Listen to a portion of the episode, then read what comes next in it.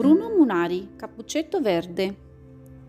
In una piccola casetta in mezzo a un prato abitava Cappuccetto Verde. È una bambina tanto buona e simpatica. Un giorno sua mamma le mise in testa un cappuccetto fatto di foglie verdi, molto ridicolo, ma a Cappuccetto piaceva tanto che lo teneva sempre in testa. Se lo toglieva solo quando andava a dormire. Una rana di nome Verdocchia è molto amica di Cappuccetto Verde e giocano sempre assieme.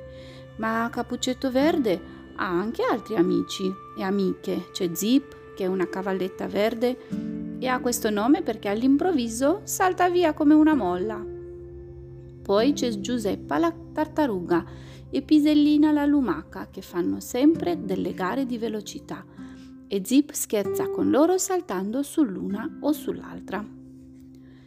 La mamma di Cappuccetto Verde ha un regalino da portare alla nonna Cicalina, che abita in un'altra casetta dopo il bosco.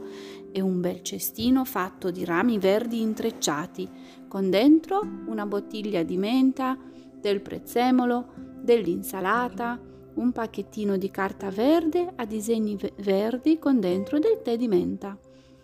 «Portami questo cestino alla nonna», dice la mamma a Cappuccetto Verde, e Cappuccetto si mette il vestitino verde, le scarpine verdi con le calzine verdi. «Mi raccomando», dice la mamma, «quando attraversi il bosco stai attenta ai pericoli, guarda dove metti i piedi, non sporcarti, non perdere la strada, non disturbare le formiche e torna indietro presto».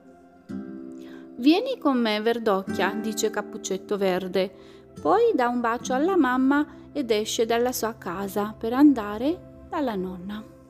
Dopo pochi passi ecco che si vede subito il bosco con la sua luce verde. Cappuccetto cammina con passo sicuro portando il cestino con dentro la roba per la nonna. Com'è bello il bosco! Ci sono foglie dappertutto, davanti, dietro, sopra e sotto. Foglie di ogni tipo, strette, larghe, lunghe, coi dentini o lisce. Foglie che pungono, foglie morbide. La rana Verdocchia si diverte a saltare come una matta. Salta sulle grandi foglie, salta sui sassi, salta sull'erba. Cappuccetto Verde cammina svelta ascoltando il cinguettio degli uccelli. Il bosco diventa sempre più pieno. Cappuccetto va per il suo sentiero. Cappuccetto passa dietro a una grande roccia. Il lupo! La bestiaccia nera vuole spaventare Cappuccetto Verde per rubarle il cestino. Salta fuori all'improvviso da dietro la roccia dove si era nascosta. Ma per fortuna era la fine del bosco e Cappuccetto Verde corre fuori dove il lupo non va, perché ha paura di essere visto e preso dalla gente. Il lupo segue Cappuccetto Verde con lo sguardo rabbioso, nascosto dietro un cespuglio, e già pensa di saltarle addosso quando sarà arrivata a casa della nonna. Cappuccetto corre verso la casa della nonna. Ma dov'è Verdocchia? La rana non c'è più. Dove sarà? Dove sarà la rana Verdocchia? «Presto, presto, venite tutti!» dice Verdocchia ai suoi amici. «Cappuccetto Verde è in pericolo, c'è il lupo, corriamo a salvarla!» E via tutti in un balzo. All'improvviso il lupo è assalito dalle rane. Non capisce cosa succede, cerca di acchiapparle con le sue zampacce, si agita, si dimena e intanto le rane lo assaltano da tutte le parti. Gli saltano sul muso, sono più svelte di lui. Il lupo crede che siano tante e tante come un grande temporale e alla fine ha il fiato grosso, gli gira la testa, sta male. Intanto Cappuccetto Verde è arrivata alla casa della nonna. Il lupo tutto sbuffante si allontana. Verdocchia lo minaccia ancora. Via, via! Cappuccetto suona il campanello ed entra nella casa. La nonna ha visto tutto e ha preparato un buon tè di menta per Cappuccetto e per i suoi amici. Le rane si accomodano dove vogliono.